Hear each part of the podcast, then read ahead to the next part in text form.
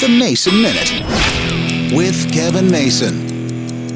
One of my wife's favorite treats to make for our nieces and nephews are Rice Krispie treats. They go back to both of our childhoods where, man, you just take some butter and some marshmallows and Rice Krispies and whip them up in a bowl, put them in a pan, and you've got some Rice Krispie treats course, now you can buy the pre-packaged versions in stores. But that's not what we're talking about today. We're talking about people wanting to hack the recipe and come up with ways to, and I'm using air quotes here, make them better. For example, did you know people put potato chips in their Rice Krispie treats? I've seen people also use dulce de leche, frosting, and the one that really, I don't want to say bothers me, but they had different kinds of cereals, like Fruity Pebbles. I know everybody's got their own little twist, but why deviate from the original? Somebody says if you add half a cup of sweetened condensed milk, it makes all the difference in the world. What I want to know, what difference is it making? They're already perfect the way they are. There's something special about Rice Krispie treats that take me back in time. Stop messing with the best. Leave them the way they are.